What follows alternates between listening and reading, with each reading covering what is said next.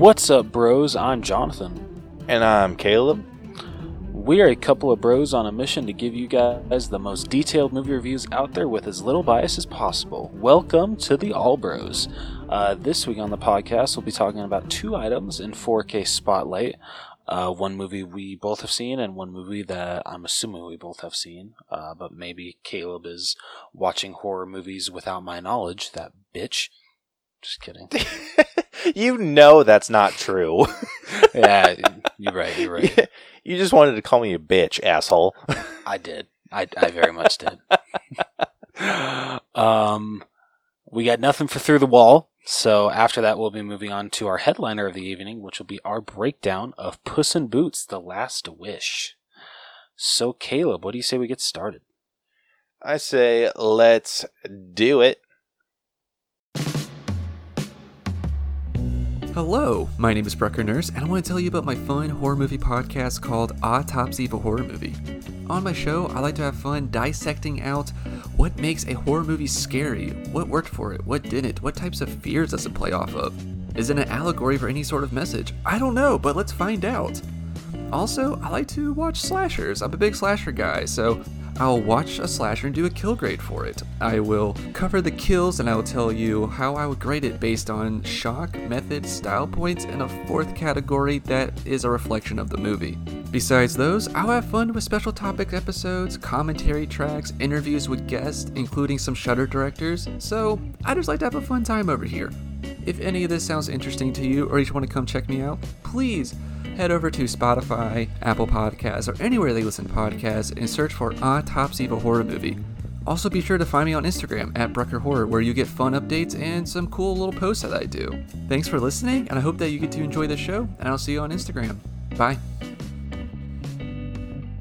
All right, so with 4K Spotlight, we got two movies coming out. The first one being Black Adam, um, which will be getting two exclusives.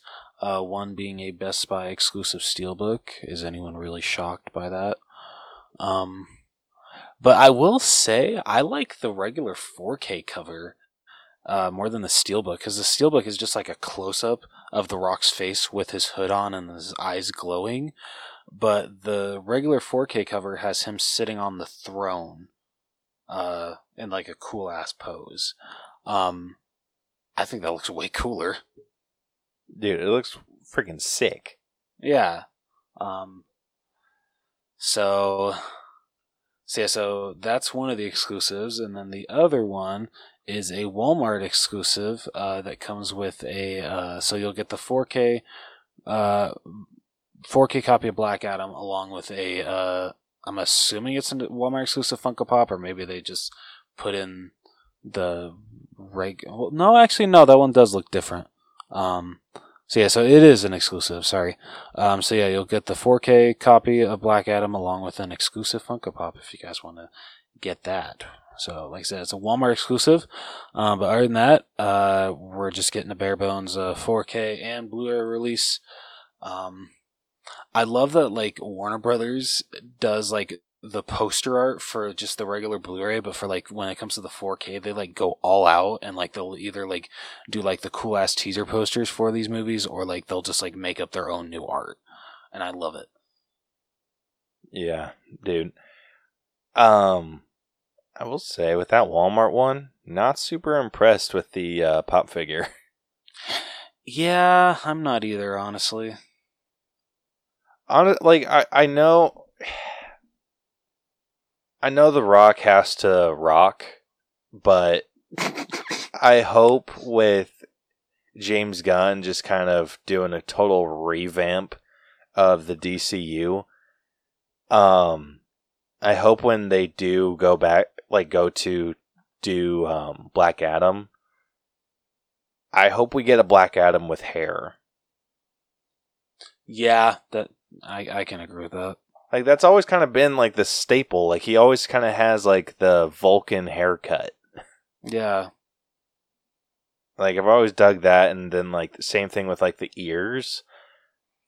So like the Rock not doing any of that shit, like obviously just doing like a shaved head.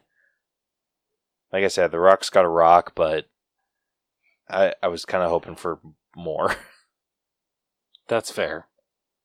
I And honestly, dude like i think they freaking hit the nail on the head the dude who played um the his son's version of uh black adam i guess yeah.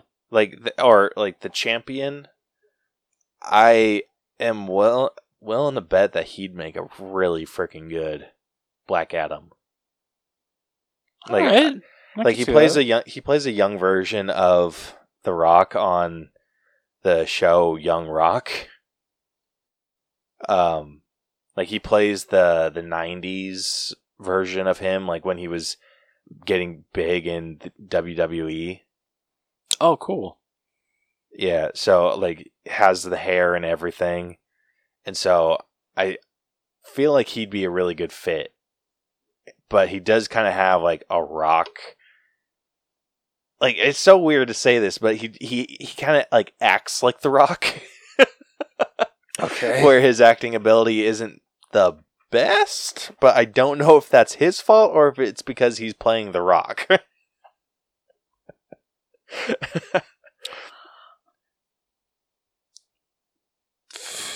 I mean, I don't, I don't know. I mean, have you watched Young Rock?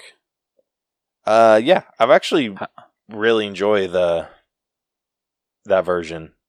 Is it as good as Young Sheldon? Uh, young young Sheldon is better. Um, Okay, The okay. Young Rock is. Have you ever seen um a Princess Bride? I actually have not.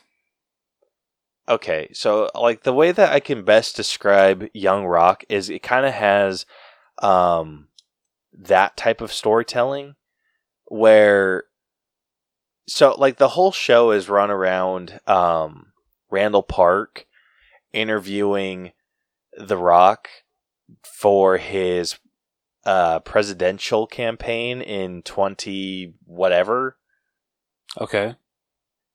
like somewhere down like in the future. And so he's yeah, so Randall Park is interviewing The Rock and The Rock is like sharing all these stories from different periods of time uh in his life. So they have like when he was a young kid and his dad was like the hot ticket item and talking about like how he grew up around like Andre the Giant and um oh let's see who else uh i'm not super like well acquainted with these with these guys. Like um randy savage. Okay. so like how he grew up around those guys because his dad was like one of them but then made some like bad business deals. And then there's like a teenage version of him uh like when he was growing up in the 80s and dealing with his dad having been kind of like blacklisted from WWF and and all of that. And then so that's like his teen years like 15 16 area. And then Hmm. they have the older version of him where it's like the early 90s where it's like kind of starts off with him uh, playing football for Miami uh, eventually going off to Canada and then like picking up his like wrestling career and like starting it like they just barely got to the point where he uh, adopted the name The Rock Oh shit. Okay. Yeah, because his his dad's wrestling name was was Rocky, like Rocky Johnson, Okay. and so the the Rock went by Rocky Maivia, and so everyone just called him Rocky. And so when people would like address him and his dad in public and be like, "Hey, Rocky," like they they got confused on who was who they were addressing. Mm, okay. And so like he eventually was just like, "Okay, yeah, we need to address that." And so he changed his name to The Rock. okay. Cool. Yeah. So I'm like it, it's cool. Like it's definitely cool and like like it's a good like it's good stories, good storytelling. It's just the, Yeah. the maybe the setup is a bit odd. All right. because it, it's like because it'll be like on the rock, like talking to Randall, and he's just like, well, like just some big life lesson, like oh, like oh, I don't really do that anymore because when I was a kid, this is a lesson that I learned, and blah blah blah blah, and then like get into like the actual story, Gotcha. and so I'm like, that's that feels a little a bit annoying. like uh, like it's Yeah, like okay, fair. just get just get to the story, dude. Fair enough. and like it's it always has to like revolves around someone doing something like right now like their their whole thing is that he the rock has to go and go to another country because there's a coffee shortage in the US and the main coffee supplier to the US is like not wanting to do trade deals. And so uh, he goes travels to like the the leader of that country. And it was just someone that was elected that was like kind of a nobody and having like that imposter syndrome. And he's like oh yeah well i felt that. And uh like this is how i handled it like dealing with this back in the 90s when i was like doing this this and that with uh wwe or wwf and it's just like dude just get to the story huh. Okay. so i mean it's it's good it's like once you get past the cheesy like rock stuff and get Yeah. into like the story it it's it's pretty good but not anywhere near close to freaking young sheldon like i freaking love young sheldon All right. Cool. Uh, the other uh, new release coming out besides Black Adam is Prey for the Devil. Um, and I did not see this one in theaters, nor do I really have any urge to see it. the way Um, we talking about it I well, I don't know. I mean, it's still a new release. Um, and I mean the the the cover is like really cool. You got to give it that. Um, kind of like freaking uh, it's like kind of like messed up. Like you see, uh, like it's a little girl with like I'm assuming like uh, satanic hands going over her face, freaking hair going into her mouth, and then of course the hands are holding a cross. Just it's a very busy cover, and I kind of love it. Hmm. So yeah, um, if you guys want to check out "Prey for the Devil," comes out as well Tuesday. So yeah, you got Black Adam and "Prey for the Devil."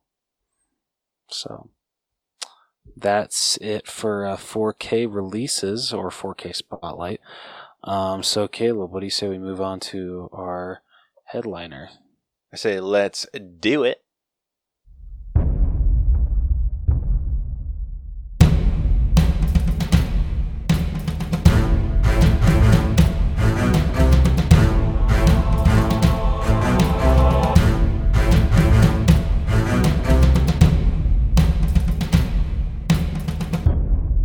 right, so like I said earlier, our headliner of this evening will be our breakdown of Puss in Boots: The Last Wish. But before we jump into that, uh, we did uh, ask a question of the week. Yeah, we're bringing these back, guys. We're finally bringing them back.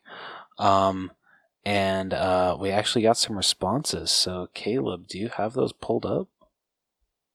um yes i am just about to pull those up Okay, sweet. Maybe. Okay. Um, so, for those of you that don't know, so we posted this on Twitter and Instagram. I don't think we got any hits on it with Instagram. Let me just jo- double check to make sure, but I'm pretty sure it's a it's a no. yeah, that is a negative. Nothing on Instagram. Um, but we did get a few responses over on TikTok. Um, so the question that we asked was like in Puss in Boots, The Last Wish, uh, Puss had nine lives, but is down to his last life. So we asked if you had nine lives, what are some ways that you would lose some of those? Um, and the responses we got are pretty great. um, so the first one we got wasn't really an. Uh, it was a response, but I'm going to read it anyway. It was from Gummy eighty six zero one, uh, who just said "Yay." Um, so we appreciate your response. We appreciate your yay. Yay. Yeah. um, and then we got some like legitimate answers. Uh, so let's see. We got Kenny with Guns 2 who responded, jumping off a bridge because I was curious. you know what? I like that. I know, right? Like, no That's one wants to say, one. like, oh, yeah, I would totally jump off a bridge, but it's just like, I feel like everyone gets that urge. Just like, My I wonder what it'd be like to jump off this bridge. my favorite thing whenever I hear hear that I think of uh you know like the classic uh oh if your friends jumped off a bridge would you? Like what your mom would say. Yeah. Be- best one I've seen is yeah when your mom's like oh if all your friends jumped off a bridge would you? And the kid's just like hell yeah that's my bro mom. Of course I would. Those are my boys. oh exactly. It's funny shit yeah, freaking true though. Yeah. Like I, I would, I feel like I, I'm definitely not the one that's like.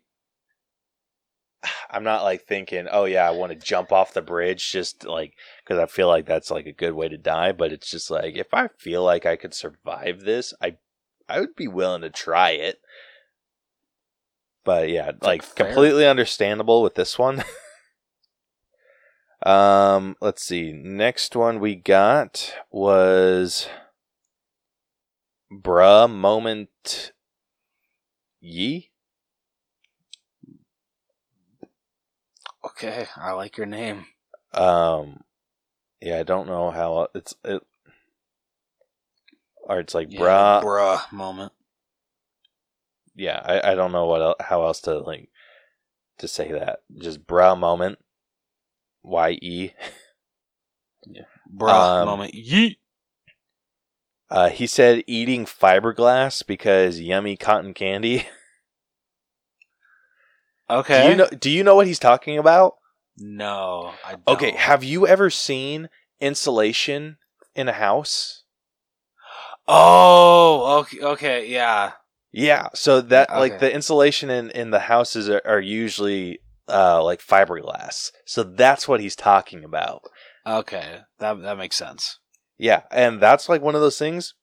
Totally get it, dude. Yeah, same as do I. oh man, like dude, I can't imagine how horrible that death would be.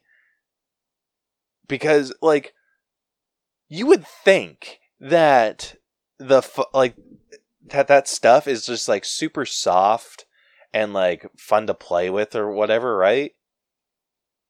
Yeah, I would assume so. Yeah, that shit will t- like eat your arms up and make you itch like you've never itched in your life.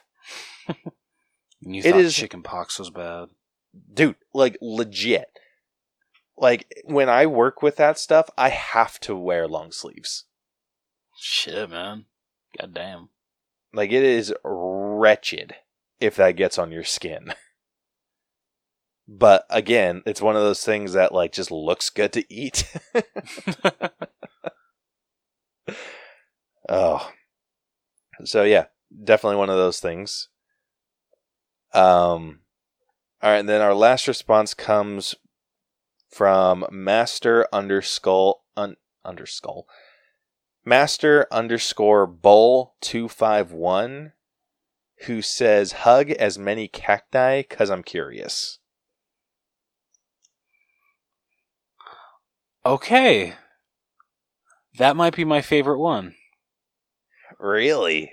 Ow, but just ow.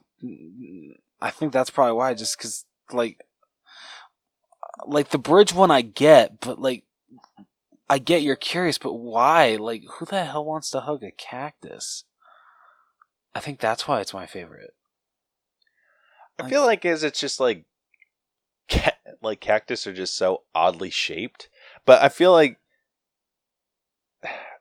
okay, out of all three of these, it's like eating fiberglass might be my favorite because it's like one I totally get. But but the cactus, I've had cactus stuck in my ass before, and it's not fun. Okay. I gotta know how the hell did you get cactus stuck on your ass? We Well, need a story time here. Well, it, it's not much of a story. It's just I was riding Damn. a bike and went to stop, but when I went to stop, it was on dirt, and so it, it was like drifting. Mm, And so okay. like I tried to turn to, but I hit a rock, and then I just kind of like tumbled over into some freaking cactus. oh shit, man. Like I said, nothing fun, but What? That sounds Like, like, not- a freaking blast. I don't know what you're talking about. yeah, it it wasn't like crazy or anything. It's just riding my bike in the dirt and getting real unlucky with where I landed when I fell. Oh shit. But yeah, I will say this: I didn't know I had it in my ass for a while. Like I know I fell into a cactus and there was like some stuck to my shirt, and I like pulled those out, no problem. But I was Yeah. right, so I was riding my bike, like back to wherever the hell I was, and just kept feeling this like scratching, like on my on my butt, and I was just like, "What the hell?" And I, like I was adjusting, like and adjusting, just trying to, to get comfortable, not realizing that that's what it was. And so I adjusted and I like moved in a way, and it just kind of pushed the the cactus a little further up my ass, and I was like, oh, "Okay." and so I had like I got off my bike and like realized that it was like right on my freaking pants pocket. Nice. Hell yeah, man. Yeah, but that that shit lingers. Oh shit. Oh, anyway. Um, but yeah, that's all the responses we got. So thank you to everyone that responded. Yes. uh, thank we you really very much. appreciate you. Yes, amazing responses. Loved it. Hell yeah. Yeah. All right. Well, getting on to our review. Uh, Caleb, do you want to let people know how we break down uh movies on this podcast? I would love to. Um, if you are new to our breakdown system, we have split movies into eight different categories that we individually score to come to a final All Bros letter grade. The eight categories that we score are story, writing, acting, character development, effects, music, costumes, and then we give it our own personal score at the very end. All of those numbers get magically added up and spit through our algorithm. Uh, that gives us a letter grade to compare this movie to others of a similar grade, as well as a percentage that gives us a uh, official ranking for these movies.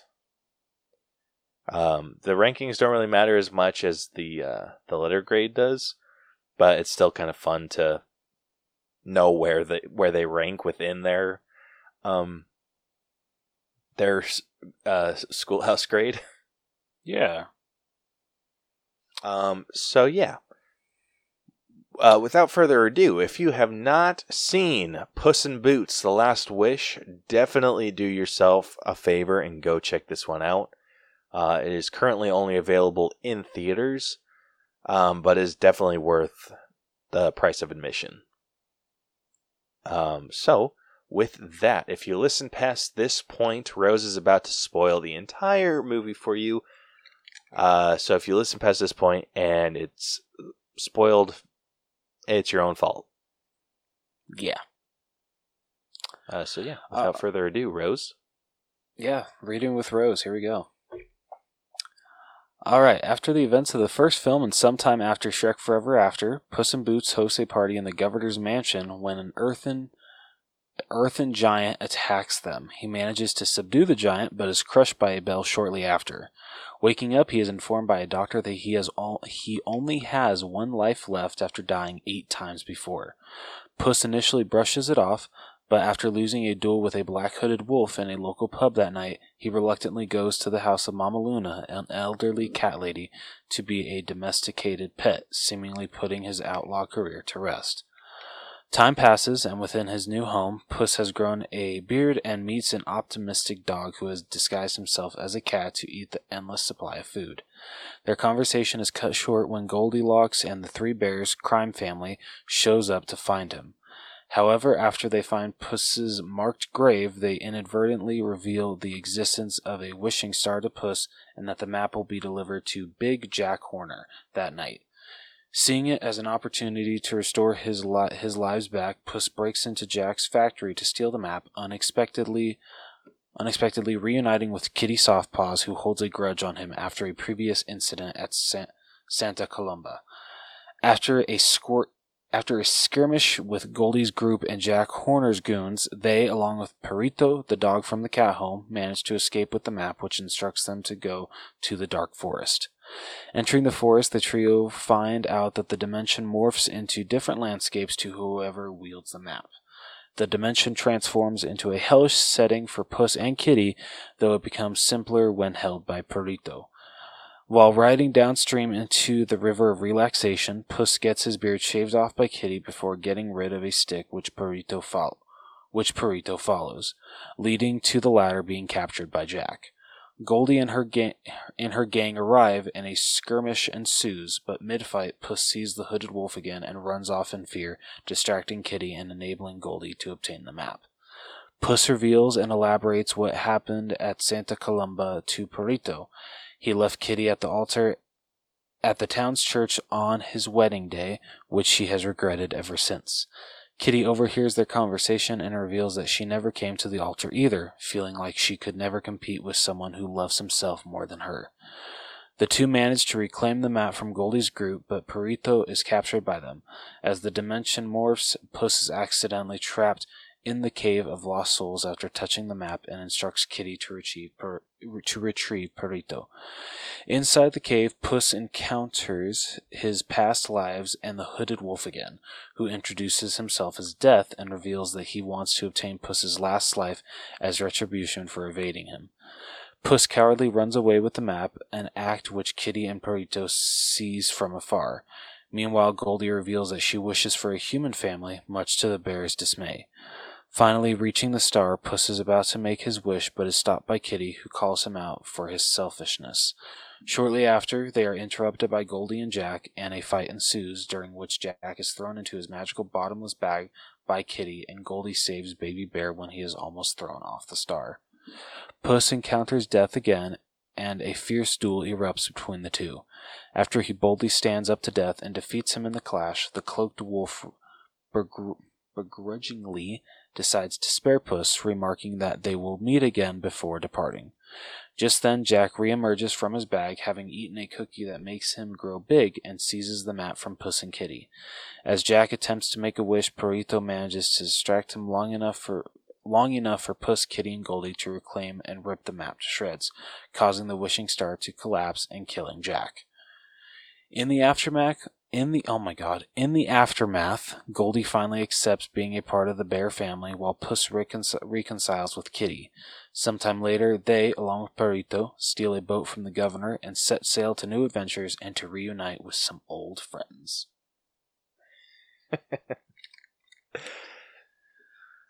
yeah, Oh, I'll fully admit at the end, uh, when you see the freaking far, far away in the background, I'm like, oh my god! I lost my shit. Dude, me too. I was just like, there's no way they freaking set up a sequel. They did! Shrek's coming back! Ah, dude, I can't wait to hear the announcements on that. Yeah, dude, me either. Oh man, I'm so pumped. And I, I hope they keep the animation style. That's like my I biggest hope so hope. too. Cause yeah, it's so freaking good. Like it's it's so different, and I love it. Yeah, I think I think the animation style works really well for Puss in Boots just because of how like action packed his his life is. It's going to be interesting to see if they take the same route with uh with the future Shrek project. Yeah, I, yeah, I agree. That is gonna be very. I mean, but they kind they did like I know um. I saw they pointed out that they did the same thing with uh the bad guys. So they want so uh, this is definitely the uh the road that DreamWorks is wanting to start to go down. Like definitely like try to keep it with the animation that they've established, but also kind of like add like a, a into the Spider Verse esque animation to all their projects. Yeah, which I'm So honestly not upset about in the slightest. no, I'm not either. I'm all Like this it. is easily one of my my new favorite like animation style. same here, same here. Yeah, it's just like I know like the only thing that I'm like hesitant about when it, at least when it comes to Shrek, like I said, this works really well with Puss in Boots because it's just action packed as all hell. Bad guys, same deal. Like it was action packed, act like very action heavy. Spider Verse, very action heavy as well. It's just kind of like Shrek doesn't scream action packed to me. That's fair. So it's just going to be interesting how that animation style works within the Shrek world without making it feel too modern. Or not modern, too like muted. Like if they're not Yeah. doing like crazy action with it. Um but yeah, super super freaking pumped. But anyway, getting like getting into this this breakdown, the story for this was really freaking good.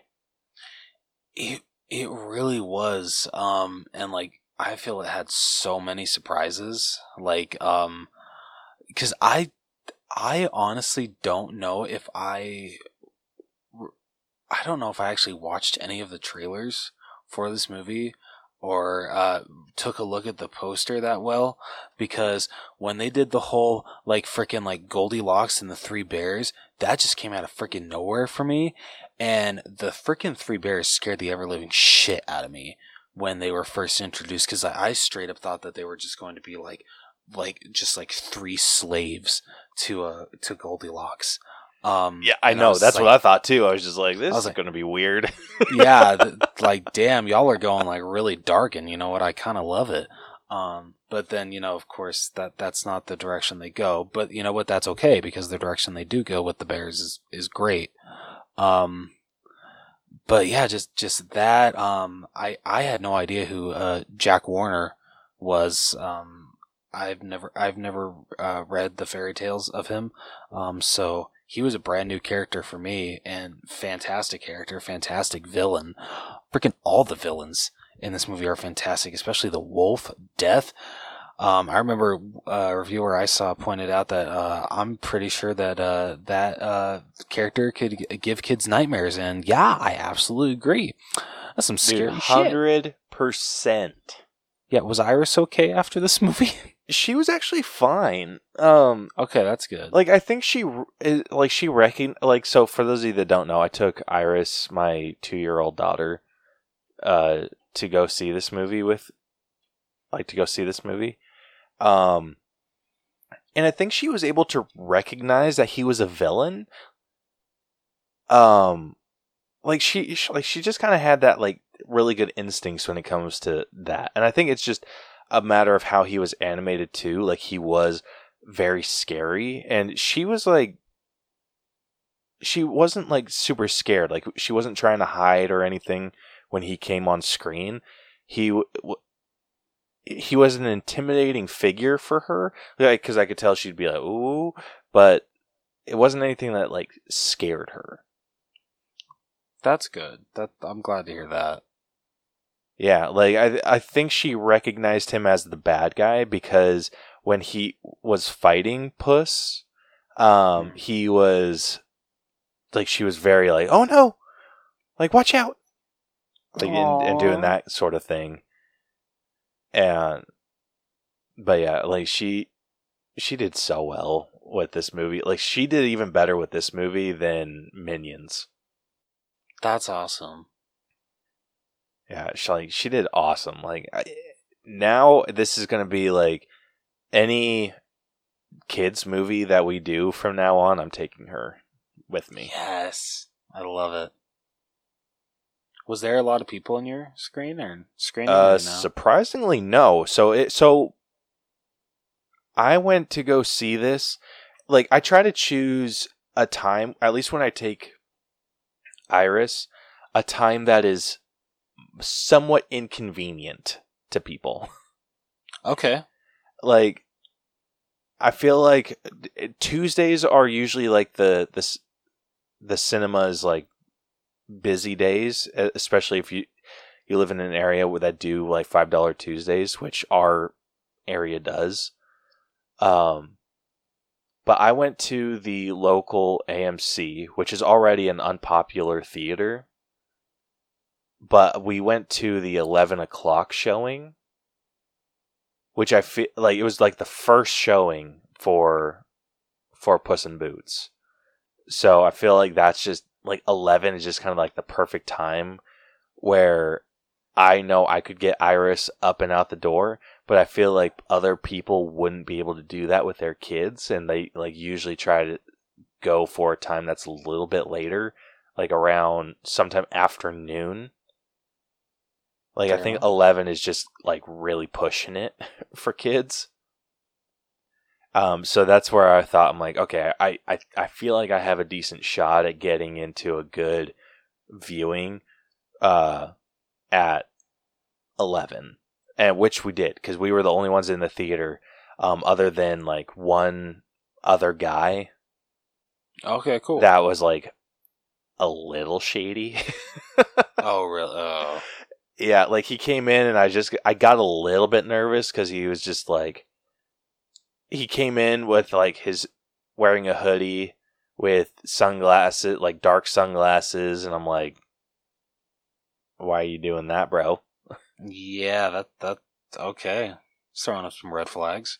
Yeah, some major red flags. And so what I did, this is is gonna. So I I gave Iris her ticket, which she dropped somewhere, which I'm super upset about. I wish I I, I want to do like something where like for her where I keep all of her all of the tickets for the movies that I take her to. Aww. Um, and I want to do that with like both my kids. I haven't found out like exactly what I want to do with it yet. Um, like I was talking to Brielle, and she said that um she had a friend where they went to movies like every week, uh, during like one summer, and so she made like a picture frame, but then like Mod Podged all the the movie tickets onto the frame. Dude, that's so cute. Yeah, right. And I'm like, okay, that's cool, but I want to do something like better. I love that. so I, I don't know exactly what I want to do, and it's like I, I need it needs to be something that I can replicate because I want to be able to do it with both of my kids Yeah. or like all of them, I guess, if we have more than two. Um, I was gonna say, is this like um like bro, are you like announcing on this podcast that um something's happening? n- no, not yet. Okay. I was like, cause um I can't believe you didn't tell me before we recorded. Like this is how I find out. Like wow. no, you you you'd find out like kidding. day one. Yes. but anyway like i want to do something so if any of you that like have ideas on something i could do like i i what i'm going to do for now is like build a little bit like a little box or something that i can store all of the tickets in but Okay. i want to i want to do something with the tickets i just don't know what yet Yeah, okay. like Dude, i still have our Aw, tickets that's gonna be from so cute. Yeah, I know, right? And like I want to like give it as a birthday gift when they like are like 18 or something like that. Yeah, aw, dude, that's gonna be so cute. I love this idea. Yeah, but it's just like movies are kind of like my big thing. Yeah. Like the the the thing that I like go to do a lot. And so it- like my plan kind of has to revolve around going to see lots of movies with them. Yeah. like a, fr- you a frame like a like the whole frame thing like it's a decent idea but with how many movies we would go like me and my kids would go to see. It's just way too many to fit Yeah. on like one frame. No, man, I get you. So yeah, I'll like I said, I'll I'll have a way to store them, but I need a I need a way to like present them or to Okay. like dis like a display for them. Yeah. So yeah, like I said, if anyone has an idea, let me know. but anyway, getting back to like the whole big bad wolf thing, like she was a- like I said, she was able to recognize the big bad wolf as the villain. Um, Gotcha. she d- was able to do the same thing with like Jack Horner, and she was a little. I think she got a little confused by Goldilocks. That's understandable. I, I completely understand that. Yeah, but I mean, she she did like enjoy the funny moments with them. Yeah. Um, so that was that was kind of fun for for me to see. But yeah. Aww. but yeah, it, it's I think that may have been my only like real big issue with this story is it it f- felt like it got very crowded. I, I see where you're coming from with that. I don't know. For me, it didn't really feel that way. Um, like I feel every everything that they they had to cover made sense. Um, like it made sense that we had basically three villains, even though Goldilocks and the Three Bears, like they were kind of. I don't. How the hell would you explain them? Like, I guess they were villains, but not at the same time. Yeah, I mean they did have some antagonistic qualities to them, but True. I don't know. It, it it was odd. So, like for those of you that don't know, uh, like Goldilocks and the Three Bears were after this map that led them to the Last Wish, and the Three Bears didn't know what Goldilocks was going to wish for because she's just kind of the ringleader. But Goldilocks was wanting to wish for a real family. It's like, Ugh, that's gotta hurt. Like when she said that, I'm like, damn. Yeah, I know. It's just like holy shit. Look, all I'm saying is they could have eaten you when they f- they caught you, uh, you know, eating their porridge and you know sleeping in their beds, but they didn't. They took you in, and then you're going to slap them in the face with, "Oh, I actually want a real family. I want humans." It's like, damn. Dude, I think what got me in the feels was when Mama Bear was just like, okay, like like it you could tell that it like hurt her, but she's like if that's what will make you happy, like that's what will help you do. And I'm like, That good. was very sweet. like dude, that freaking was just an emotional gut punch. that was a very good scene. like, oh man, like that just hurts your hurt my feels like so bad. It oh, that was rough. But anyway, it's like yeah, like you understand like the appeal of this like the last wish. I think it would have I think we needed a bit more foreshadowing that that's the that that was the goal from Goldilocks. Because it, it yeah, I don't feel like we got to sit with that enough. that's fair. At Yeah, least not in the way fair. that we got to sit with Jack Horner and his wish, Yeah, where it was very obvious Jack Horner wanted to like put an end to magic, or not an end. He wanted to like have the only magic in the world. Um, so we we knew kind of from the get go that that was his ultimate goal. true. it's just and then Goldilocks was just a little up in the air. It was very I like per, I thought like initially that she was going to wish for like her and the three bears to be like the big crime bosses. Like cuz like the way that she was saying like oh I'm just to wish for everything to be just right. It's like, okay, what does that mean? But then it just kind of felt like, oh yeah, we're doing crime. So it's I'm like, okay, so they just like wanting to wish for being like a crime boss, or what's the deal with that? Did it ever cross your mind that um, it was just me that like maybe her just right would have been her wishing that she could also be a bear? Ooh. Or did Um, I did not anticipate Yeah. that as a uh, a possibility. Yeah. I mean, honestly, okay. I will say at that moment I did not think of that, but I just barely thought of that. Like, That would have been an interesting take. yeah, that really would have. Especially with like no one getting a wish. Yeah, Like that would have been a really interesting thing to to explore.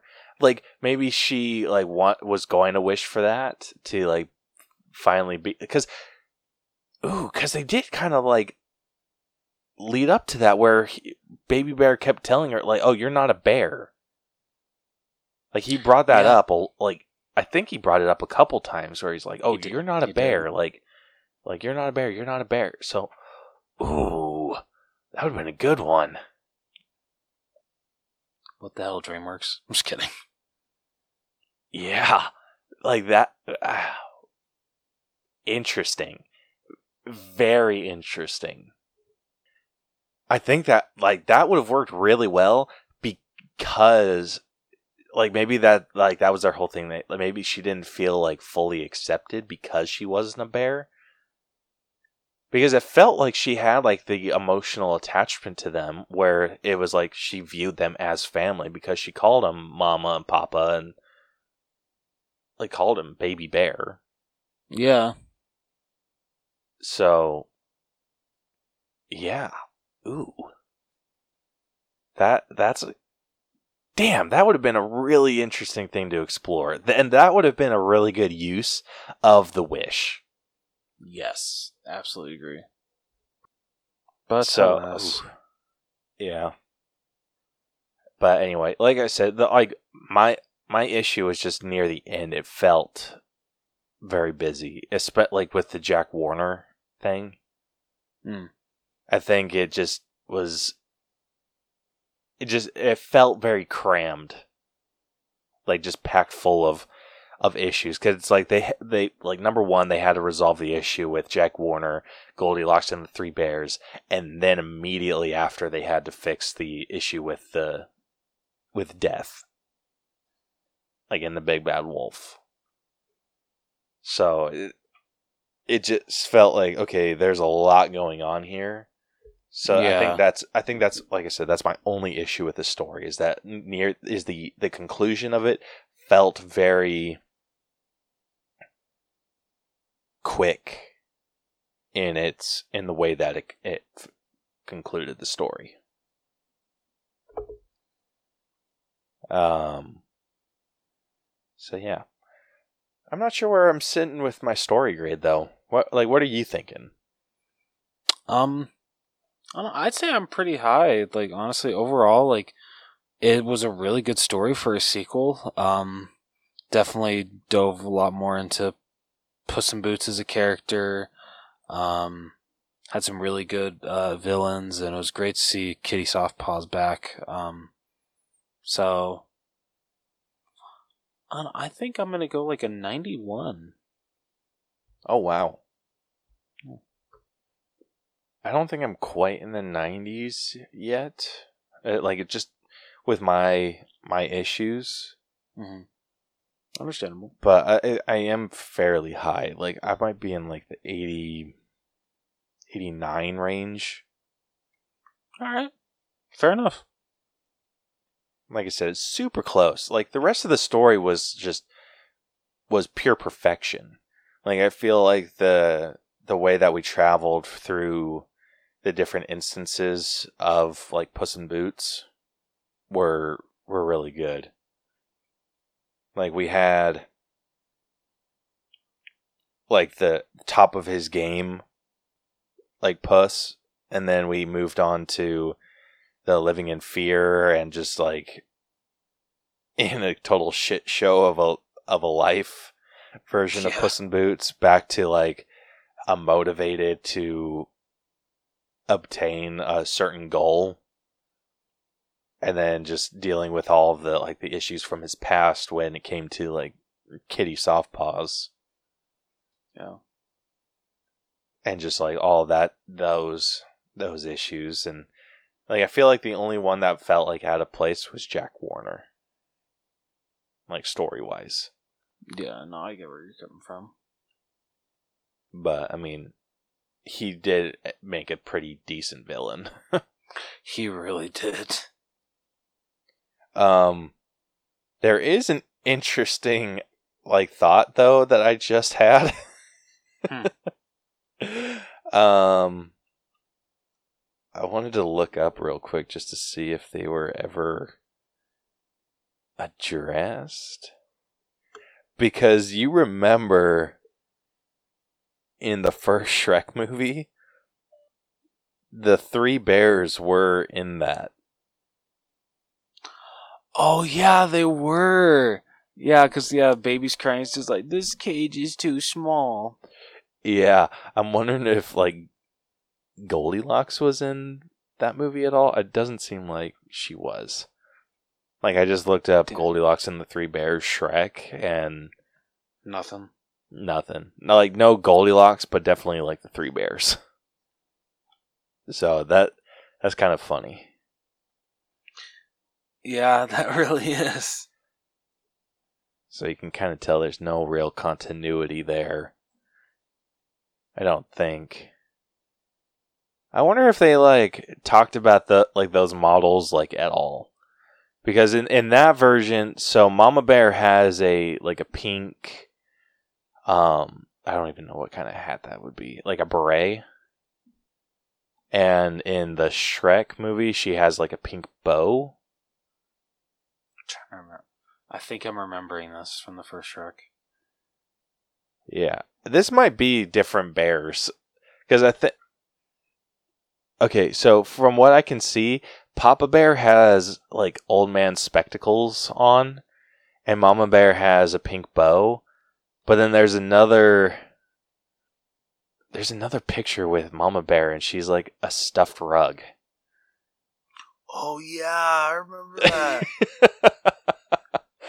What's that? Which one's that from, though? Fuck, what is that one in? Was it the third oh no. or was it the fourth? Uh, nope. That's still the first. A few. Wait. Really? In the scene where Shrek's donkey takes a look around and sees other fairy tale creatures being captured and taken away, among those, the three bears with Papa and Mama Bear in one cage and Baby Bear in another. Later on, when Shre- when when Shrek finds all of these characters at his swamp, the camera shows Papa and Baby Bear together in front of a bonfire with Baby Bear crying. A few minutes later, a shot of Lord Farquaad's bedroom shows a bearskin rug with the same pink bow Mama Bear was wearing in the first scene. That, Oh my yeah, that's right. yeah, it's so effed up. However, she appears alive and well in Shrek Karaoke Dance Party, a musical short included on the Shrek VHS before the credits and set during the last scene of the movie before Shrek and Fiona leave on their honeymoon. Okay. So that doesn't make a lick of sense. So uh, whatever. I, I guess you can't really trust Shrek continuity. No, you, you you really can't. Um. So yeah, I'm like, good lord, that's that's fantastic. yeah. Oh, anyway. But yeah, sticking with uh with writing, this was was really well written. Yeah. Um. It really was super solid jokes, especially adult jokes. Like, I one I was not expecting to hear Puss in Boots say hell. That like I know that Took took me me off guard too. and then the fact that they kept like cutting they would uh cut out before they would say something like i think there's a part where kitty softpaws was just like well this is a load up and then like someone cuts her off Yeah. They did like a couple times for her and Puss. It was freaking hilarious. I loved it. Um, but oh my dude, I got so happy when they still had the all cat. That made me so freaking happy when he made an appearance. I'm like, yes, that's like the biggest thing that I wanted from the, from the first movie. So thank you so much for that. I appreciate that. Dude, I am so upset that that was in one of the trailers that I watched. It what? Oh, dude, I'm so glad I didn't watch any of the trailers. Oh, Yes, I- it makes me so I- happy. I was still like thrilled that he was in this movie. You can't have a Puss in Boots movie without the all cat. Like, come on. Dude, totally agree. And um gosh, like starting off, I thought the dog was going to be like super annoying. I did too. But he just like start, like played a sweetheart. like every scene that he was in, I was just like, "Oh, I freaking love you." Oh my god! Especially the whole like when he's just like, "Are you sure you don't want to rub my belly? It's therapeutic." I'm like, "Oh god." Yeah. But I love that he actually like got to perform that therapy dog role. Yes, that was awesome. Um like for those of you that don't know um or that haven't seen it, uh Puss starts to either hallucinate or starts to see um the big bad wolf that's coming for him. Um and kind of has a like a big old like a big panic attack where he's like running away from him but is just like just scared to death and you um and the dog what's his name? Perrito Yeah, Perrito. yeah um comes and and finds him in the woods and he's like laying under a tree and it, he's like hyperventilating just breathing very very heavy just and then Perrito comes and like lays on his stomach and lays on like Puss in Boots's stomach and like slowly calms him down and tries to like talk with him and basically acting as a therapy dog and it like that was just like just a, such a sweet moment and a, a moment like I like set in reality. I feel like that kind of grounded Puss in Boots as a character. Uh, yeah, oh, I absolutely agree. Yeah, so I mean that's something that can also be like discussed in within like character development, but I feel like it was a very important written scene. Yeah, And then just like the rest of of everything that they that they did with um like I love what they did with the opening where he- how boisterous he is and like singing his like fearless hero song and like just going like absolutely crazy on that that giant that came into his town and like everything like it was just so smartly written like just like it's on the same level as I, f- I feel like Shrek is yeah, no, I absolutely agree. I, s- I swear, like one of the writers of the first one came back for this one.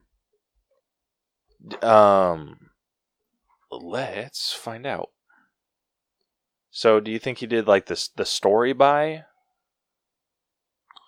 So yeah, so it says the head. So uh, well, wait. Oh, they changed directors. Okay, never mind. Well, because it said like says it was announced that the film would be helmed by Bob Persichetti, uh, the head of story of the first film and one of the three directors of Sony Picture Sony Animation Spider-Man Into the Spider-Verse. But then it says in February 2019, Crawford uh, Crawford was later announced as the new director. Oh wait, no, I'm sorry. Wow, I'm effing this up. I'm sorry. So Bob Persichetti was announced in February of 2019, but then uh, it was changed to Crawford um, in uh, March of 2021. along with Mercado, who was the head of story on the first film. Okay, there we go. Okay. So the writers for this um so the story was by Tommy Swerdlow and Tom Wheeler. So the, they wrote the story. So Tommy Swerdlow uh, has worked on. So he w- did the screenplay for The Grinch, Oh, okay. um, and he also did the screenplay for Little Giants and Snow Dogs. Okay, that's throwback right there. Yeah, right. And so the other writer, or the story by writer, was Tom Wheeler, and he's actually done some really good stuff too. Um, so he did, or so he worked on the the first Puss in Boots movie. Uh, he did the screenplay for the Three Diablos Puss in Boots sh- short. I never saw that. Um, he did the Lego Ninjago movie, which wasn't half bad. Yeah, I, I enjoyed that one. Uh, he also wrote the story for Dora and the Lost City of Gold. I love it. That's awesome. Yeah, and then the other writer, uh, or the screenplay writer, Paul Fisher, he worked on the the Puss in Boots TV series. Uh, he also worked on the yeah he also worked on the Ni- Lego Ninjago movie. Okay. He wrote the screenplay for The Croods and New Age. And he also worked on Flushed Away. All right. Very nice. Yeah, I mean, so the so it doesn't seem like any of them worked on like previous like Shrek material. Like it's always kind of been Puss in Boots related, or like Yeah. Like the Lego movies. But the Lego movies are also like really well written. That is very true. They really are. God, those are so enjoyable. Yeah, they are. Um. So yeah, I personally feel like their writing was just was top notch. It really was. Would you go higher than story? I might be where you were at with story. I might be sitting at like a ninety-one. I think you know what? I'm gonna give my story and writing the same, so I'm gonna match you with a 91 as well. All right, next up we got voice acting. Um, so first we got Antonio Banderas, who voiced Puss in Boots. We have Salma Hayek, who voiced Kitty Softpaws. Uh, Harvey Guillén, who voices Perrito. Florence Pugh, who voices Goldilocks.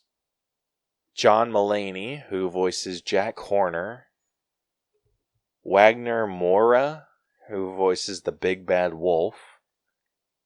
Ray Winstone, who voices Papa Bear. Samson Kayo, who voices Baby Bear. And then Olivia Colman, who voices Mama Bear. Like there wasn't a huge um a huge list for like this cast. Like it was a pretty like well compacted cast.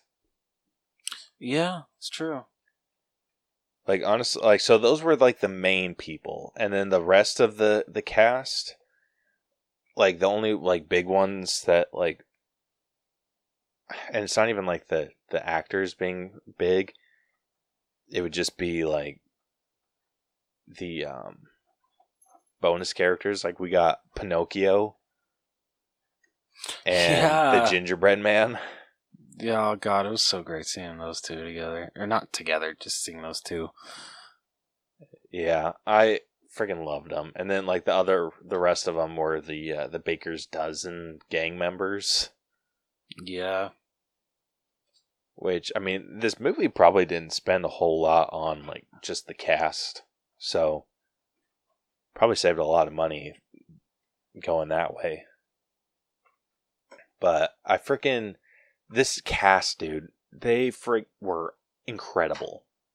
They really were like, oh my god, so good. Yeah, and especially like so. I mean, there are three actors that had never done voice work before that did incredible work. Um, so do you have the cast list pulled up? I do. Take a shot at who you feel like didn't do, like who hasn't done voice work before. Uh, I think Florence Pugh is one of them. Yeah, she's she's definitely one of them. Okay. Uh,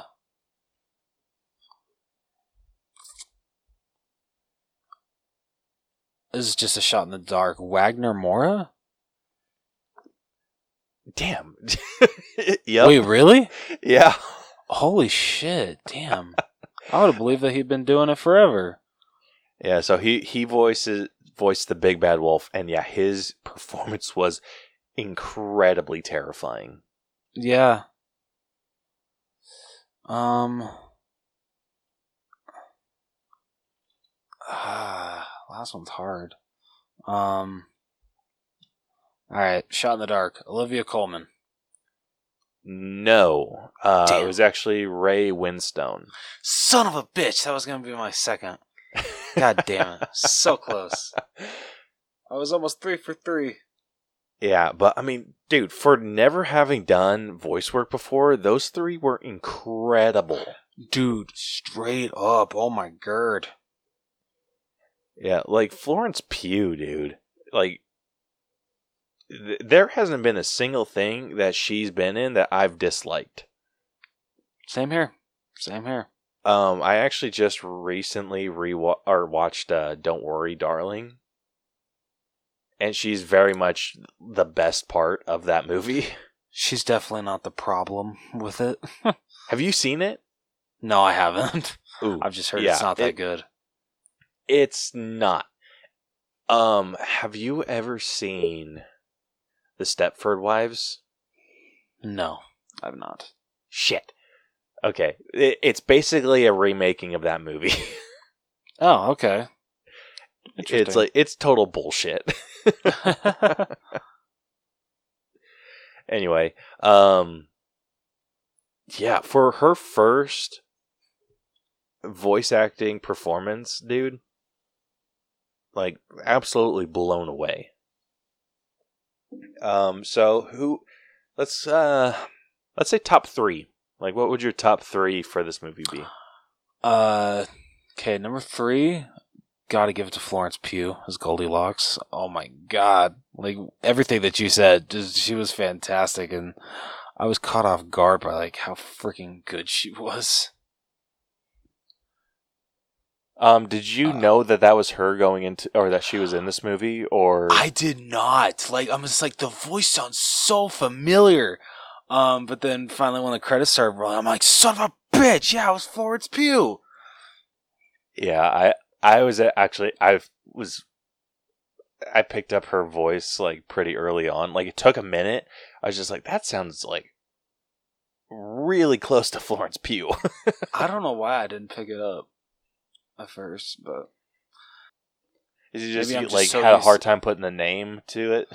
I don't know. Maybe I'm just so used to her talking her in her Yelena voice that whenever she like actually does her her real voice, it kind of throws me off. That's understandable. Um just cuz I like when I think of like how she talks, like I always think of like Little Women cuz that was like one of my first introductions to her. That's that's fair. it was like Little Women, and then I had just watched like Don't Worry, Darling.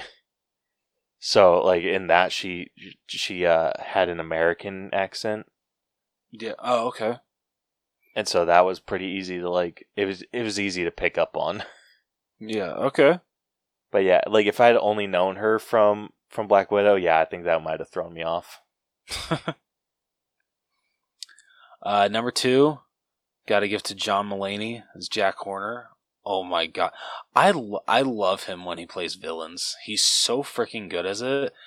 And I will say, like when it comes to like the two like animated roles that he played, this year, his voice definitely makes more sense coming out of Jack Horner than it did Chip. Um, don't get me wrong, I liked him as the voice of Chip, but this the this voice makes a lot more sense coming out of the character. Um, and just he's so diabolical, he's so evil, and just I I loved him so much in this role. Um, so that's my number two, and then number one, I of course got to give it to Antonio Banderas coming back to play Puss in Boots. Fantastic as ever. You can still tell that he gives his heart and soul to this role, and uh, I once again had such a great time just hearing his fantastic voice coming out of this amazing character. Oh yeah. Um definitely am giving my number 1 to Antonio Banderas. He just inhabits the voice of Puss in Boots so freaking well. Like anytime anyone will bring up Puss in Boots, like that's immediately who I think of. Like it's it's always it will forever be Antonio Banderas for me. Uh, oh, same, absolute same. Like every time like someone like brings him up, I just like my instant reaction is all like always hearing the "pray for mercy from." yep. Um. So yeah, love, love, love, love Antonio Banderas Puss in Boots. So definitely my number one. Uh, my number two is actually going to go to.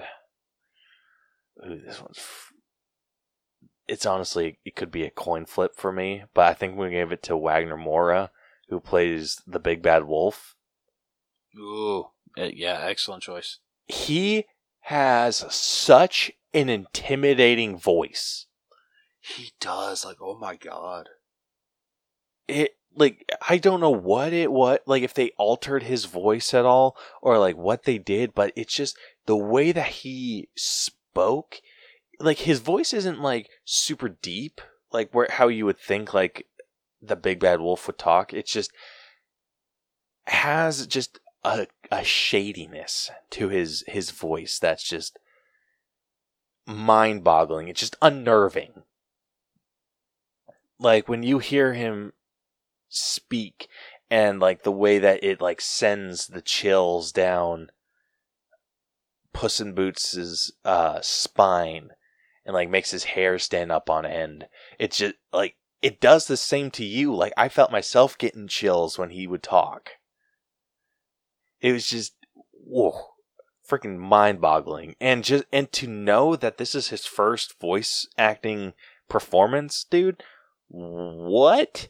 that is freaking insane. Yeah, if he does not, I would be genuinely upset if we don't get to see hear him in more villain roles as time goes on. Oh, dude, same. Yeah, I'm gonna be pissed, honestly. Yeah. So, oof, oof, so good, so freaking good. My number three, like this is another like, kitty. It's probably like a three way coin flip for me on this one. Like for my number three spot, because it could easily go to Florence Pugh, who voices Goldilocks, and John Mulaney, who plays Jack Horner. But I am actually going to give it to Harley Guillén, or Gillen, however you say that, who voices Perrito. Okay, I like it.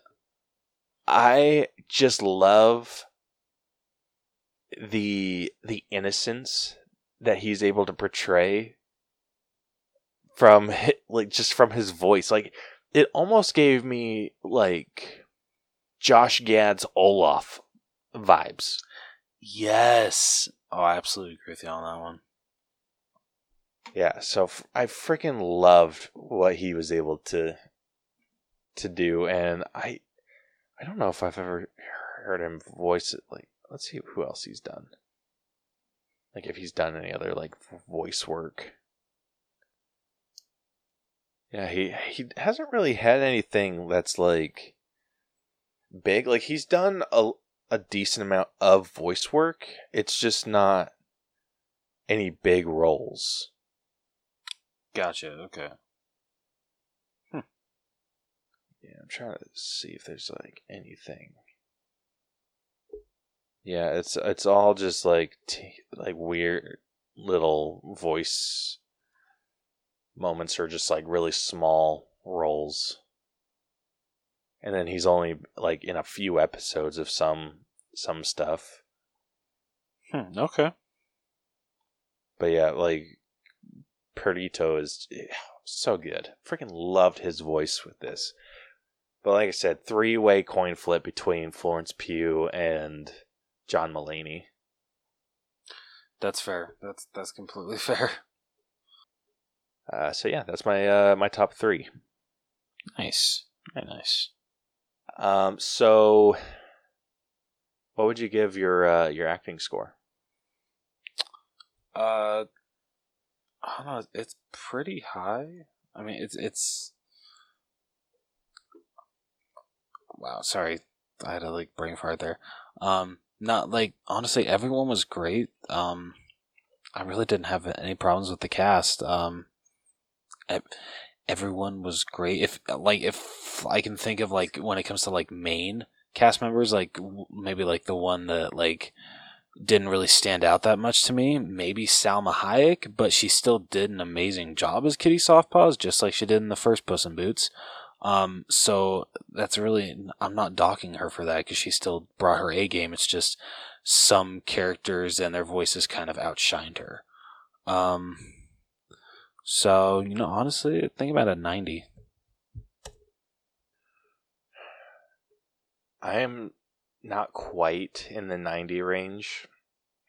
Um I think a lot of my my issues come from the extras, which obviously they're extras. They're not going to dog it too much. Um, but I definitely agree with you where for someone who's supposed to be one of the main side characters like Kitty Softpaws, I feel like she shouldn't have been outshined as much as she was.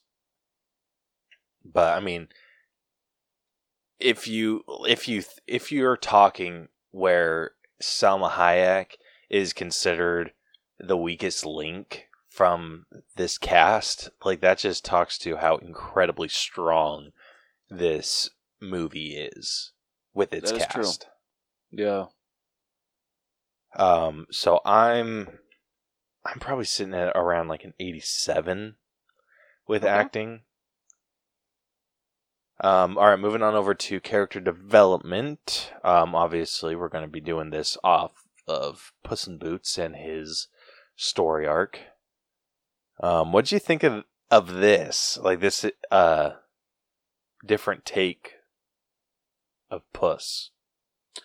I loved it. Um, I honestly, this was such a great idea for a sequel that Puss in Boots is on his last life and like him having to realize how he wants to spend that that last life and then you know him bringing in the last wish and you know if if he can get it he wants his nine lives back but then at the ending realizes that you know the one life that he has been given the last one eh, is what's been laid out on his on his table with Kitty Softpaws and Perrito, that's the kind of life that he wants. That's that's where he'd be happy, and that's how he really wants to spend his last life.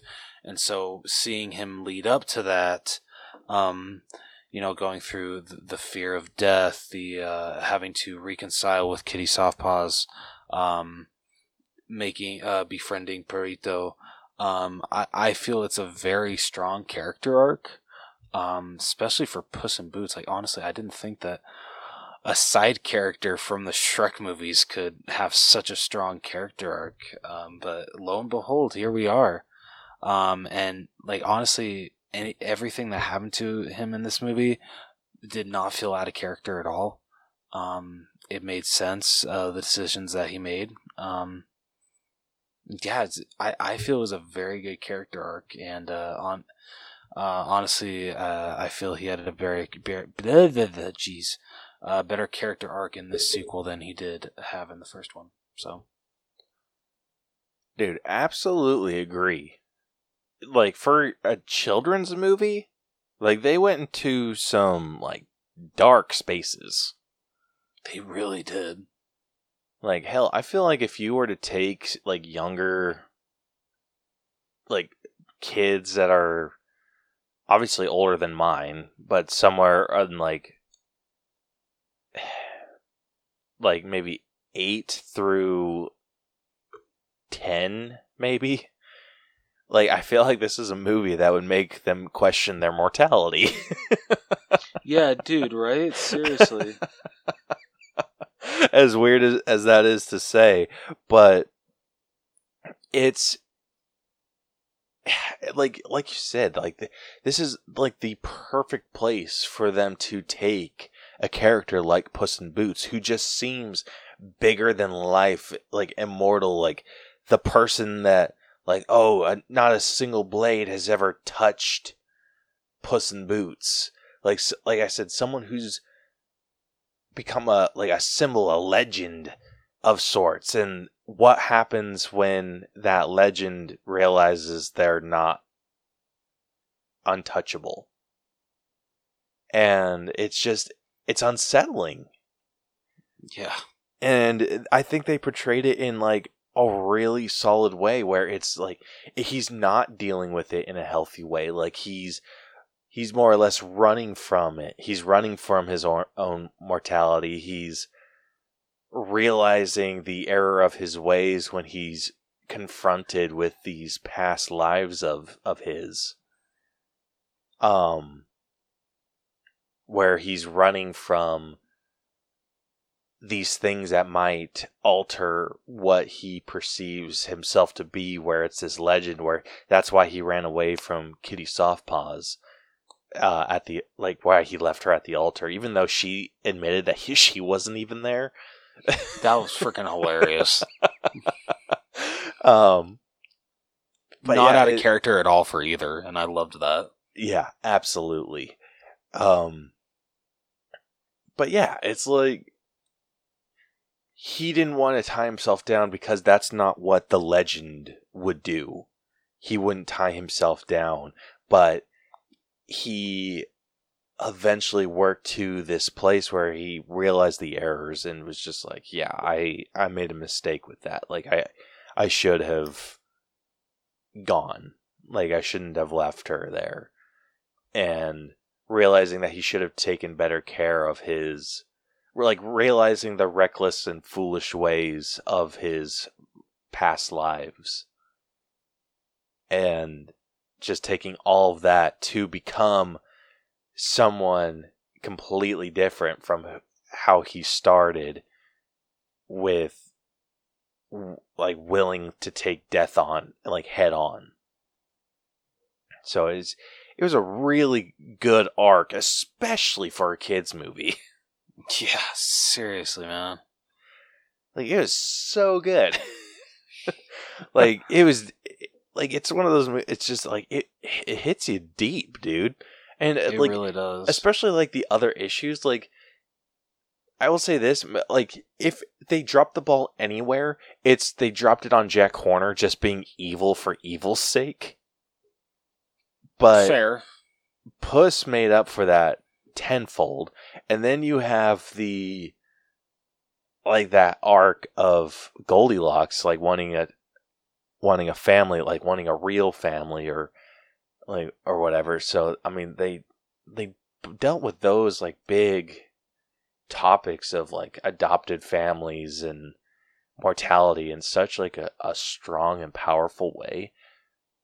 Like it's almost hard to believe that they came out of a of a child's movie. yeah, dude, seriously. Yeah, so this is probably one of the highest score. I think I'm sitting at like a 94 for character development. Oh, I can so match you on that. All right, next up we got effects with which is with this being an animated film, it's more just talking about the animation, which was flawless. Oh, beautiful. Like, oh my god. Dude, the this animation worked so well for someone like Puss in Boots. Yep, it really did. Oh god, I loved it. Like, oh my gosh, dude! Even compared to the first one, like the first, like the first Puss in Boots movie, this animation makes a world of difference. Like, with everything, like the colors of of Puss are just are way more vibrant. He he's like animated in in a way that just makes everything about him pop. Especially the fur. Like, oh my god. Yeah, I mean, hell, with me it was the freaking eyes too. Oh my god, when they were having that freaking like freaking sad eye off. Wow, the sad eyes off. That was freaking amazing. Yeah. Dude, I feel like this animation style like I said, this is my new favorite animation style, just period. But it just it makes the action that um that everyone performs feel more like comic booky Yes. in a in a great way or even like an anime sort of way There you go. That's a good way to put it. Where I mean you have those like those motion the line motions or where it's just like an instant pop off where it feels like there's more energy behind the movement. And then like I said just the vibrancy of the colors it just worked incredibly well. But these they there's still like some sort of like realistic vibe to them where they're not going so outside of the realm of it doesn't it like it feels like they're trying to stay true to their their original character design just amping it up a little bit because like you could still see the individual furs on Puss in Boots's body and like Yeah. Kitty Softpaws and all that like you can st- like you can see the textures it's just when it came to motion it's like they they went like a really interesting route like especially when he was like in the beginning when he's fighting the giant. Like the giant is is making these big sweeping motions but he's moving at like a slower frame rate so it feels more like cartoony but Yeah. in a good way. Like oh it's so hard to explain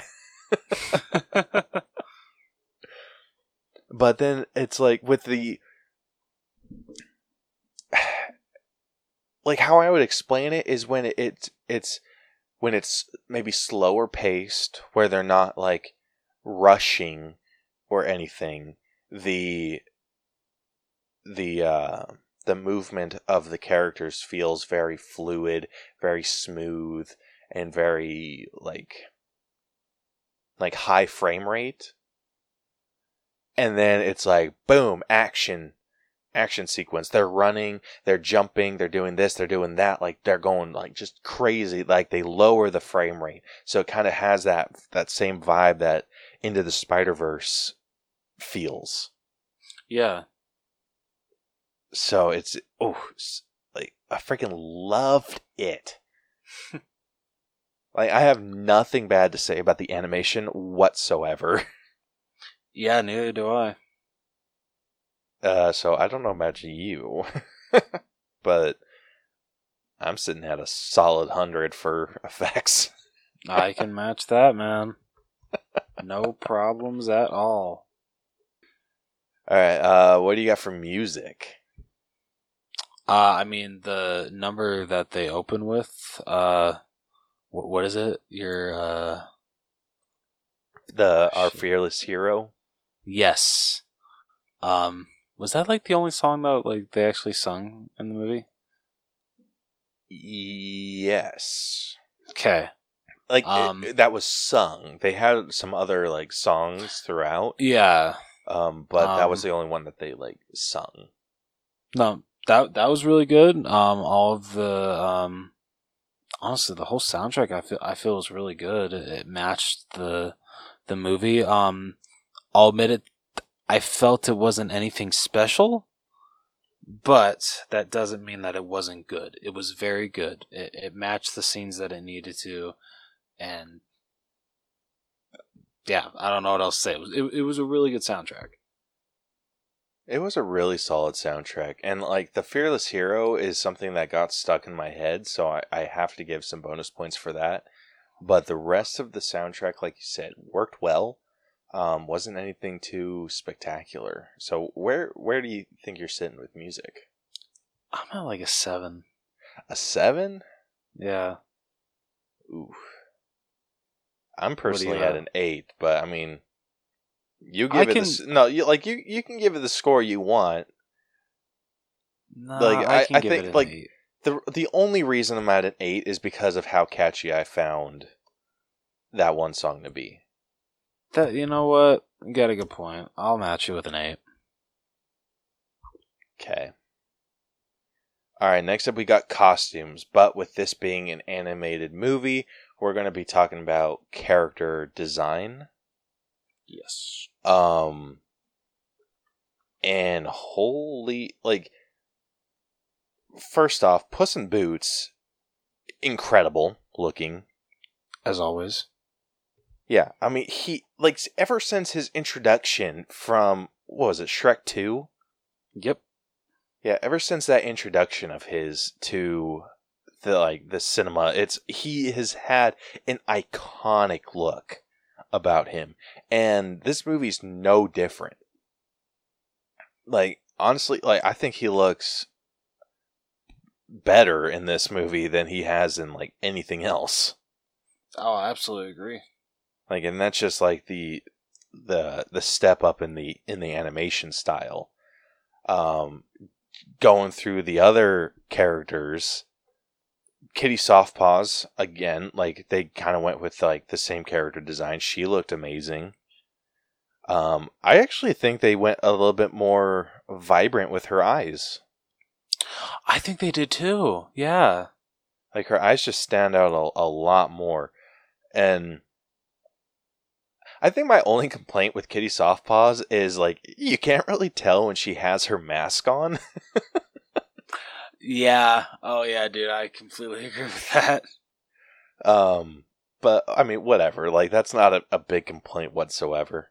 So I, I think her design is on on spot. Uh, Perrito is freaking adorable. Like it's just supposed to be this ugly looking little chihuahua, and like he's like so ugly but so cute at the same time. It's like so hard to feel like where he's where he's sitting. Do you feel like Cassie and Ant Man? He's so ugly. I love him. yeah, pretty much. Uh, I mean, but those are like just the main three. But that's not even talking about everyone else that they freaking had in this. Like Goldilocks. Goldilocks. Yeah, I loved her design. I did too. I love that they didn't give her just like the classic, like, s- like long hair or just like kind of done up. Like they did something inter- Like they kind of went with uh like a, a super extreme version of like her the Hocus Pocus haircut with Winifred, Yeah, they did. but it works for her. Like especially for her character. Yeah. Like I love that the three bears like were iconic. Like they each had their own vibe and like Mama Bear having like the pink beret, Papa Bear being like all torn up and scarred and then Baby Bear just kind of having like a fresh face and just being a little bit like smaller than everyone else. Yeah. Like that looked amazing. Like I could pick those out of a freaking lineup anywhere. and then talking about like the villain, the freaking big bad wolf is freaking nightmare fuel in the Dude, best possible straight. way. Yeah. Absolutely agree. Like I'm bummed out that he's that we're probably never going to see him again. Yeah, I'm too. so yeah, his character design was good. Freaking Jack Horner's was too. It like DreamWorks has a really hard time letting me down when it comes to character design. Oh, same here. Yeah. Like I can't think of a single I'm to Google real quick just to make sure I don't put my foot in my mouth. yeah, what okay. I I now that I'm like looking at a like a full list of DreamWorks movies, um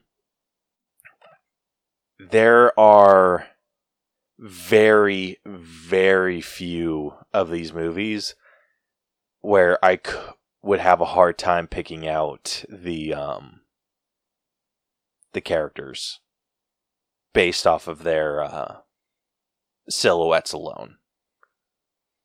Yeah. And honestly, the- absolutely agree with that. The only ones that I feel I would have trouble with are maybe like the Prince of Egypt, Road to El Dorado, and Sinbad. Just because I feel like those are just very like um similarly animated. Fair. But everyone else, like I could pick them out in a heartbeat. Like wouldn't even be kind of hard. I mean, because you got like iconic characters like the freaking Chicken Run people, uh, Shrek, like anyone in Shrek, uh, Shark Tale, Madagascar, Over the Hedge, freaking uh, Wallace and Gromit, the B movie, Kung Fu Panda, Monsters vs. Aliens, How to Train Your Dragon. Like, how, you're telling me th- there's no way that you couldn't pick those people out of a lineup. Yeah. Agreed. and like that's something DreamWorks I think just excels at is their character design. Like despite what you may feel about their movies whether they you think they're like dumb or whatever the hell you may think of of DreamWorks. There's one thing you can't argue with and it's that they have iconic looking characters. Yep. and it's only in their early stuff where th- that you can't where they're like you could even get into an area where it's like oh that might be a little hard to distinguish. Like there's nothing that they've made within maybe i'll also go as far as saying within the past five years where you'd have a hard time picking their characters out Yeah, I agree. Um, so freaking props upon props when it comes to costumes. So what what are you thinking? Um, I I'd probably say like I'm at a nine. It's honestly about where I was at too. Okay, sweet. Like I think I was maybe I may be clo- like more leaning towards a nine and a half, That's if fair. anything. But and I think the only reason it's just like kind of shy of a ten might be because of Jack Horner. Okay, yeah, I, I, I can agree with that. but yeah, like they're freaking amazing. Um, all right, last up, we got our own personal score. Um, who do you want to take this first? Uh, you pick. Uh, I, I can go first. 'Kay. Um, overall, such a great sequel. I can't say enough good about this. Uh, it's so great seeing Puss in Boots back. Um, honestly, I've I I've missed the Shrek franchise. I really have. So having one of the best characters uh, in that whole series um, get another um, movie to his own.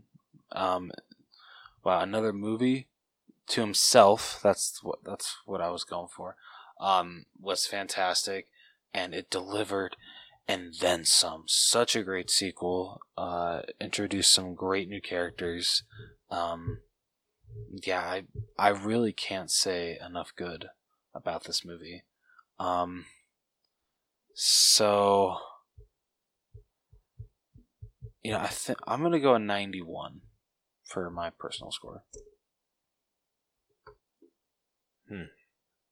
I'm actually just slightly lower than you. I'm sitting at a solid 90.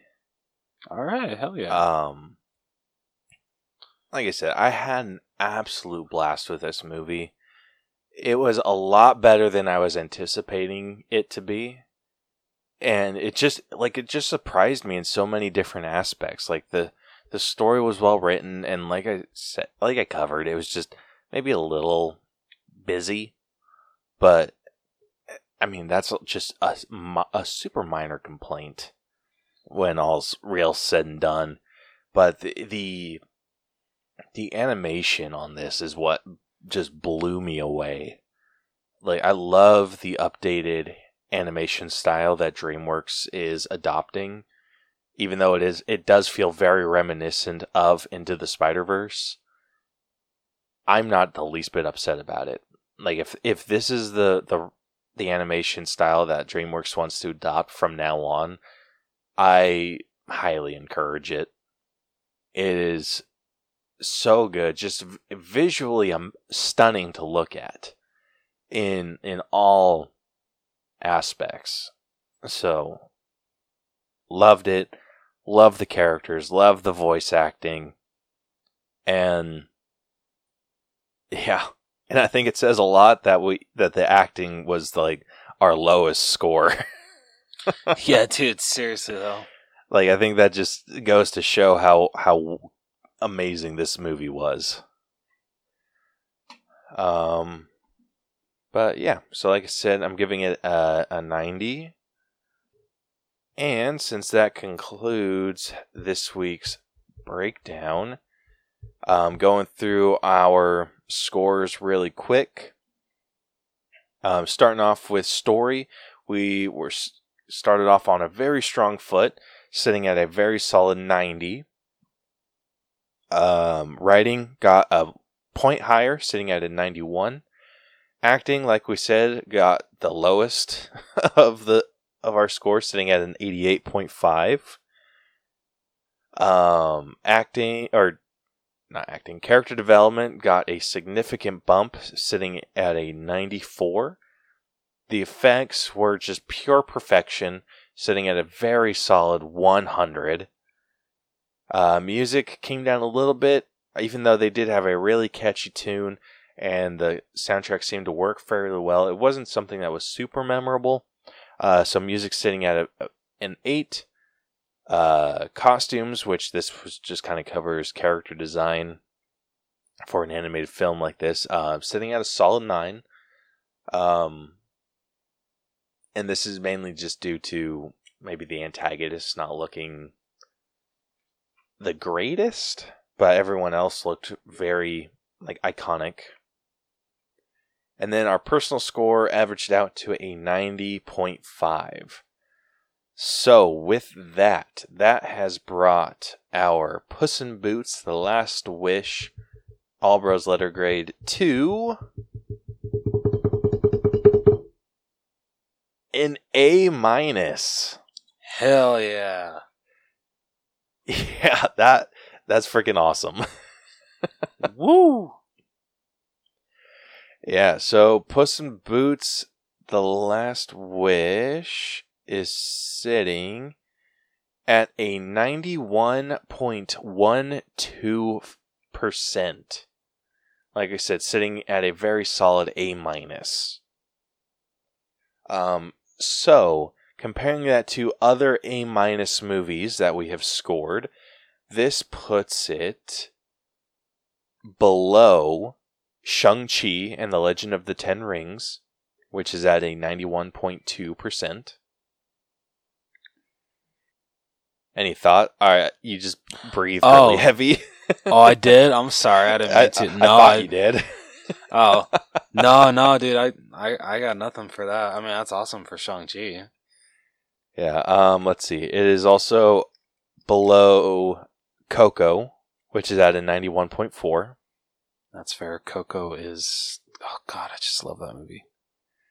Um. It is also below The Batman, which is at a ninety-one point six two. All right. It's below Logan, which is at a ninety-one point eight one. And then finally, it is below Our Friend, which is at a ninety-two point one two. All right. Yeah, moving the opposite direction, it puts it above Once Upon a Time in Hollywood, which is at a 91.1. Definitely agree with that. It is above How to Train Your Dragon: The Hidden World, which is at a 91. Definitely agree with that one. It is above the every or Everything Everywhere All at Once, which is at a 90.93. All right. Um, it is a, it is above Turning Red, which is at a 90.87. Yeah, that's fair. And then finally, it is above Tusk, which is at a 90.79. Hell yeah. Yeah, right? I mean, so good. That that's awesome. All right. Well, um, I would say that that concludes this week's episode. Um, if you like what you heard and you want to hear more, uh, be sure to follow and subscribe to us wherever you listen to podcasts. Apple Podcasts, Spotify, uh, Google Podcast. We are literally everywhere. Um, if you want to catch our episodes on YouTube, if that's your preferred listening platform, you can find us there. Um, if you want to follow us on social media, where you can DM us with episode ideas, answer our questions of the week, um, or if you would like to join us, that is the best way to get in contact with us. Uh, those include Facebook, facebook.com forward slash the Allbros, Twitter and Instagram, and TikTok at the Allbros. Or if you prefer to email us, if that's your preferred way to get in contact with us, you can do so, the Allbros channel at gmail.com. Uh, if you want to check out our website, you can do so, tinyurl, tinyurl.com forward slash the Allbros. And if you want to check out uh, our merch store, you can find us at teepublic.com forward slash user forward slash the Allbros channel. If you want to get some of Caleb's amazing art that he does for each and every episode, because it is freaking amazing. And like I've said, I appreciate the hell out of him for doing it. Um, next week on the podcast, we'll be breaking down uh, the newest uh, Disney animated film, uh, Strange World, uh, which you can watch right now on Disney Plus. Um, because we all know this movie did not do that well at all at the box office. Like, god damn, did so bad. Dude, people are. Uh, spoiler alert. People are singing this movie's praises now that it's out on streaming. And I don't think it deserves it.